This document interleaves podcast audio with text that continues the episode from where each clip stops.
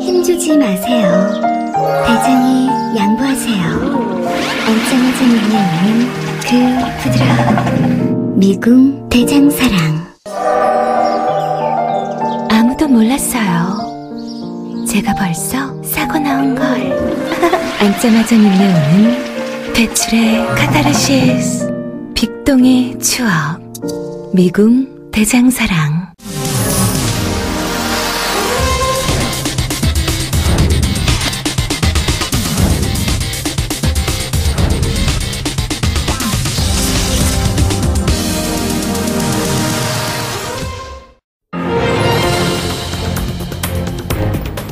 안녕하십니까 민동기입니다.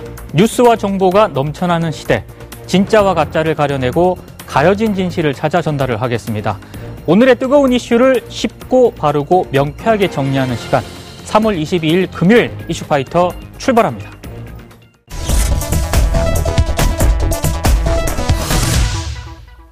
이슈파이터 1부는 해외 언론 바르게 보기 이른바 해바라기 시간입니다. 함께 하실 출연자분들 소개해 드리겠습니다. 임상훈 인문결 연구소 소장 나오셨습니다. 어서 오십시오. 네, 안녕하십니까. 전상진 서강대학교 사회학과 교수 나오셨습니다. 어서 오십시오. 안녕하세요.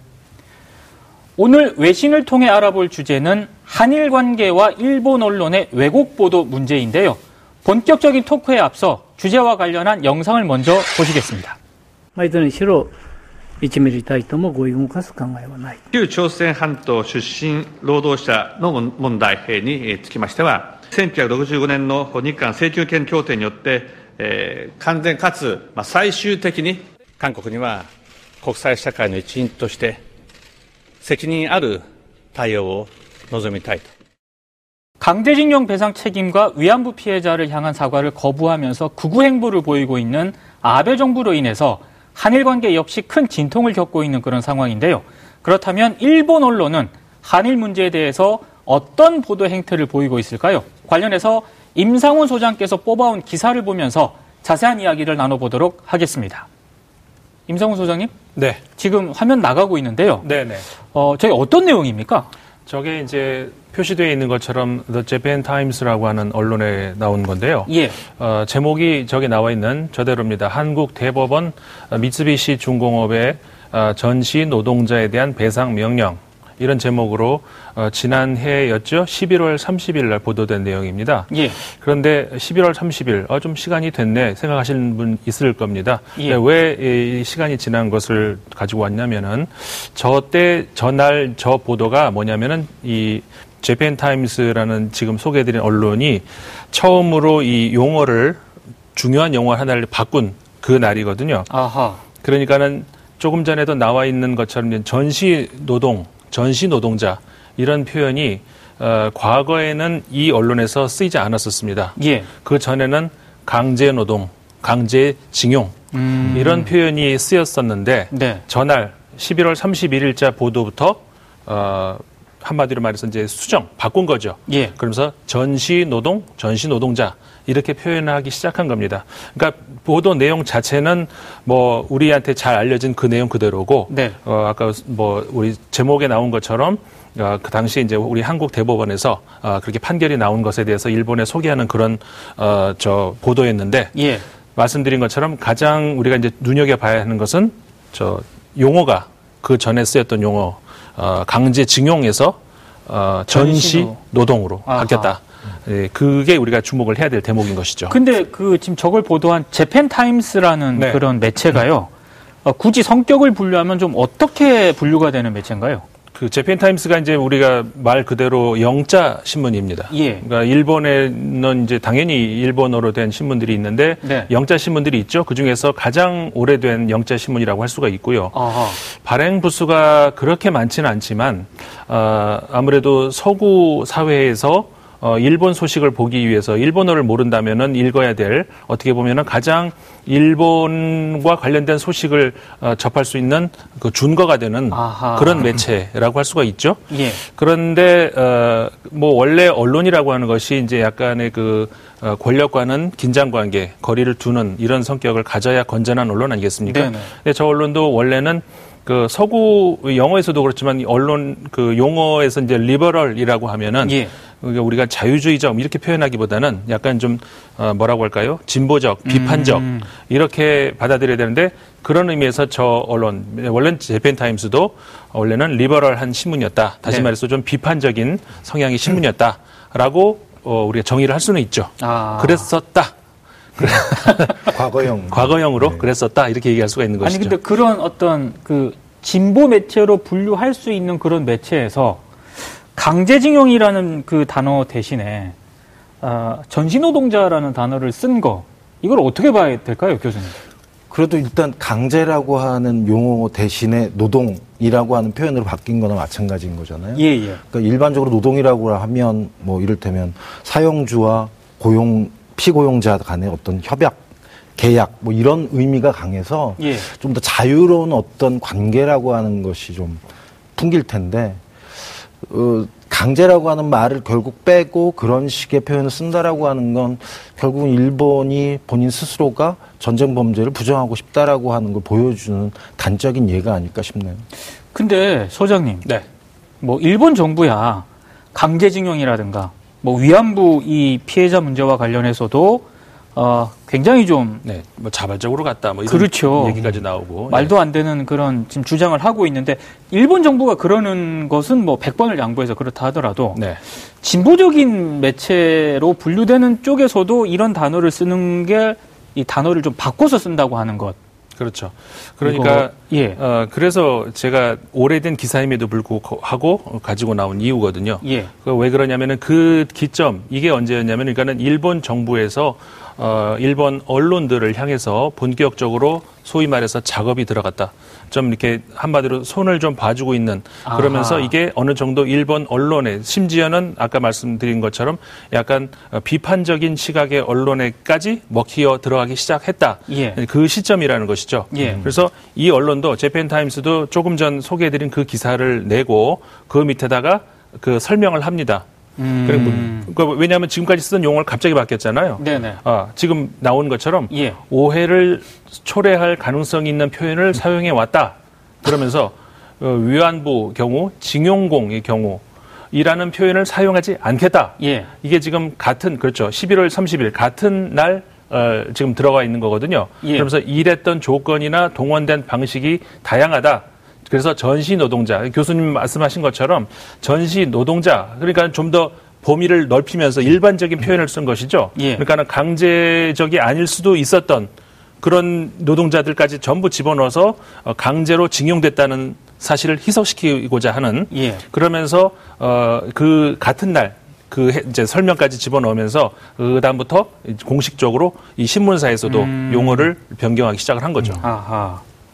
아니 그러면 그 제가 봤을 때는 전시 노동자에서 어, 그 전에 뭐 강제징용 피해자로 바꿨을 때 저 알림이 나가는 게 굉장히 상식적인 것 같은데 네. 저건 지금 제가 봤을 때 오히려 순서가 바뀐 것 같거든요. 그러면 재팬 타임스에서 일본 정부에 어느 정도 좀 영향을 좀 받았다라고 판단을 해야 되는 건가요?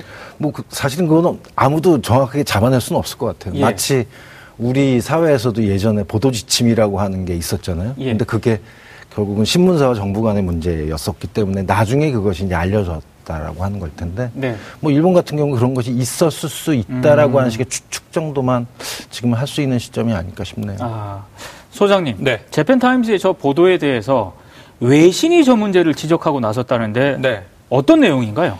그 지금 외신이라고 말씀하셨는데 이게 정확하게 얘기하자면 독일 한의 한 아하. 언론인데요. 예. 프랑크푸르트 알게마이너 자이퉁이라고 하는 어, 제목 이름은 좀 길죠. 예. 이 신문 독일의 저, 이 신문이 그러니까 독일에서는 굉장히 좀 저 권위가 있고 예. 어, 국제 사회에서도 상당한 유력지로 알려져 있는 신문이죠. 예. 이 신문이 바로 그 최근에 최근에 이 점을 지적을 하고 예. 이제 관련 보도를 어, 내놨습니다. 네.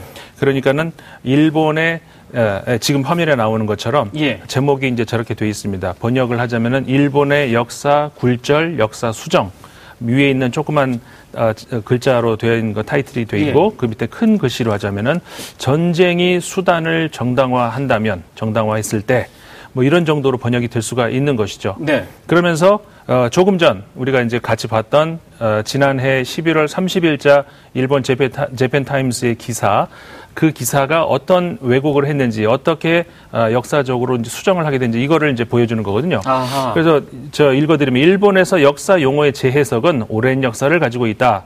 재팬 타임스와 같은 진보적 매체에서도 이 뒤를 따르고 있다. 그들은 전쟁 범죄를 부정하는 역사주의에 굴종하고 있는 것이다. 이렇게 어, 소개를 한 겁니다. 음. 그러니까는 이 프랑크푸르트 알가마이나 사이툰 같은 경우가 어, 떻게 보면은 아까 저 소개해드린 것처럼 그 독일의 그 정부도 어, 어떻게 보면은 눈치를 봐야 되는 네네. 굉장히 그 간격을 유지하면서 비판적인 그런 시각을 가지고 있는 신문인데 예. 바로 지금 나올 그 정확하게 표현하고 있지 않습니까? 한번 읽어보시죠. 1910년에서 1945년 사이 한국은 조선이라는 이름으로 일본 점령하에 식민지로 식민지로 있었다. 네. 수십만 명의 한국인이 전쟁 중 제국 전역의 광산과 공장에서 노역을 강요받았다. 이것은 어, 프랑크푸르트 알가메네 사이퉁이 직접 저 기술을 한 내용입니다. 예. 그렇게 되면서 어, 바로 아래에 나오죠. 그 전에 사용되었던 어, 강제징용이라는 표현이 예. 어, 사라지고 그 사라졌다 이렇게 어, 원문에 나와 있었습니다. 아하. 그러니까 그 점을 바로 이제 이번에 지적을 한 것이죠. 네. 프랑, Frankfurter Allgemeine Zeitung. 아, 굉장히 어려 보통은 FAZ라고 부릅니다. FAZ라고 부르네요. 왜냐하면 앞자를 따서 F A Z 이렇게 해서 FAZ 뭐 이렇게 하죠. 교수님이 독일어로 논문을 쓰시지 않았습니까? 안타깝게도 그랬습니다. 이 매체가 어떤 매체인가요? 예, 일단 정론지고요. 아하. 그래도 굳이 정파적으로 가르자면 좀 보수 쪽에 좀 더 가깝다라고 얘기를 할 수 있는데 예. 아까도 말씀하신 것처럼 국제적으로 공신력이 상당히 높은 네. 그런 신문사고요. 사실 이 악셀 바이데만이라고 하는 이 양반이 쓰셨더라고요, 이 기사를. 그래서 예, 예. 거기에 소개난이 있어서 한번 찾아봤더니 예. 이 양반이 1983년생이고 그것도 나와 있습니다. 기자겠죠? 예, 기자입니다. 네, 네, 예, 네. 기자고 그리고 학생 때 일본에서 한 1년 반 정도를 체류를 했었다고 합니다. 아하. 거기서 뭐 학습과 그다음에 산책을 주로 했다 뭐 이런 식의 이제 소개가 되어 있어서 예. 나름대로는 동아시아 쪽에는 좀 잘 알고 있는 그런 아하. 분이고요. 예. 근데 제가 이 사람의 이름을 기억하지는 못했지만 예전에 이 양반의 이 기자의 그 기사를 봤을 때 네. 그 한국계 미국인인 이민진 씨라고 계신데 네네. 이 양반은 이제 서울에서 태어나고 미국에서 자란 양반인데 이분이 이제 소설을 쓰셨어요. 근데 그게 그게 전 세계적으로 좀 반향을 불러 일으켰고 예. 그 책이 영어에서 독일어로도 번역이 되는데 그 책에 대한 서평을 또 마침 이 사람이 썼더라고요. 아하. 예전에 한번 본 적이 있는데 예.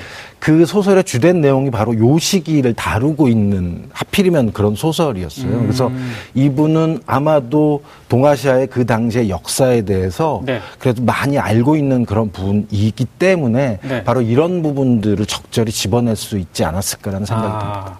근데 독일 언론이 네. 일본 언론의 저런 어떤 문제점을 어, 짚었다라고 하는 게 굉장히 인상적이네요. 그렇죠. 사실 우리가 이제 그 과거사 문제, 그 다음에 그 20세기 초에 있었던 그 비극, 어, 제국주의 시대의 어떤 그 서로 침략과 피해 이런 문제들을 얘기할 때 흔히 비교하는 경우가 많이 있죠. 예. 그럴 때 이제 우리가 독일하고 일본을 많이 비교하지 않습니까? 예. 그런데 그 이후의 행보가 완전히 두 나라가 이제 저 반대의 행보를 행보를 가죠. 그 결과가 어땠습니까? 지금 독일은 어, 유럽에서 유럽의 리더로 가- 다시 거듭나고 음. 어, 유럽을 이끌고 있는 그런 입장에서 어, 저 있는 반면에 일본 같은 경우는 아직도 이웃 나라들하고 이렇게 그 사이가 안 좋은 이런 상황. 경제 규모로 따지면 독일이나 일본이나 뭐 사실 전 세계적으로 리더 아니겠습니까? 예. 근데 왜 일본이 아직까지도 이렇게 그 지역 사회에서 이렇게 그 리더 역할을 못 하고 있을까? 경제 네. 규모에 비해서 네. 그런 것을 일본이 생각을 해본다면은 그러니까 독일 언론이 어떻게 해서 어, 이런 자리에 있는지 사실 제가 이런 말씀을 한번 드려보고 싶어요. 그러니까 우리가 아주 쉬운 얘기입니다. 어, 우리가 외국 많은 나라들 보면서 예.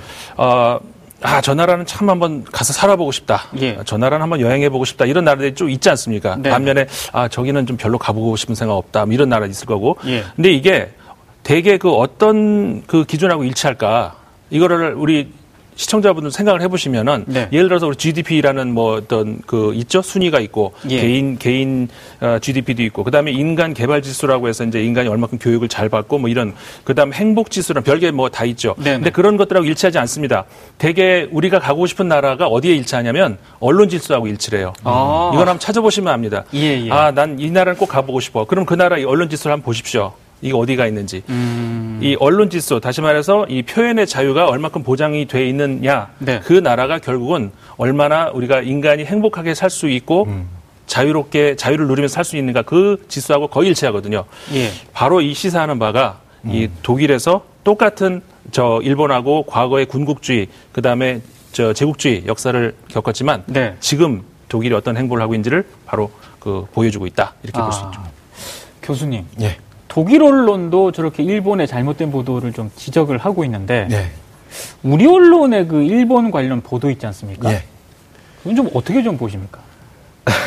여러 가지 생각이 사실은 좀 들고요. 예. 최근에 반민특위와 관련된 여러 가지 이야기를 하셨던 제1야당의 대표가 계셨었죠. 네. 이제 그런 걸 보면서 뭐 일본은 그렇다 치자 뭐 이건 사실은 그러면 안 되지만 네네. 그래도 이제 본인들 스스로가 전범국이고 전쟁 네. 범죄를 저질렀던 나라고 그다음에 보통 보면 가해자가 자신의 잘못을 본인 스스로가 뉘우친다라고 하는 건 사실은 쉽지 않은 일일 것 같아요. 예.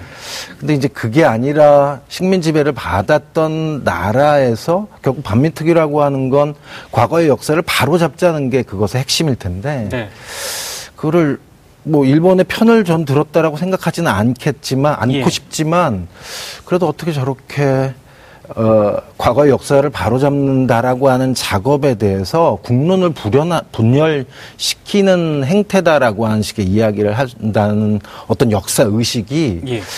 결국 우리가 일본에게 받았던 여러 가지 그 핍박과 뭐 이런 오- 모욕의 역사들이 있는데 그런 걸 얘기하기 위해선 우리 스스로가 과거의 역사에 대해서 떳떳해야 되는 거잖아요. 음. 그래야 딴 사람들한테도 딴 나라한테도 떳떳하게 얘기를 할 수가 있는 건데 네. 그런 부분에 대해서 그런 식의 인식을 갖고 있는 상황에서 어떻게 일본한테 당신들 범죄를 국가 단위겠죠. 시민들이 아니라 당신들 범죄를 인정하라고 얘기하기가 좀 민망한 수준이 된 것이 아닌가라는 아하. 점에서 많이 안타깝네요. 그 알겠습니다. 요즘에 최근에 많이 그 이야기가 나오고 있습니다만은 사실 뭐 정치권의 이야기는 이제 제외하고 언론 관련 이야기만 하겠습니다. 예. 그러니까는 그 제국주의 시대 직후에 아, 피해를 받았던 국가들, 뭐 유럽에선 프랑스도 독일의 피해를 받았죠. 네. 그러면서 그 전후 대체하는 대, 그 대체하는 그런 그 과정들을 보면은 예. 바로 우리가 이제 우리나라의 지금 문제점이 어디인지를 알 수가 있는 것이죠.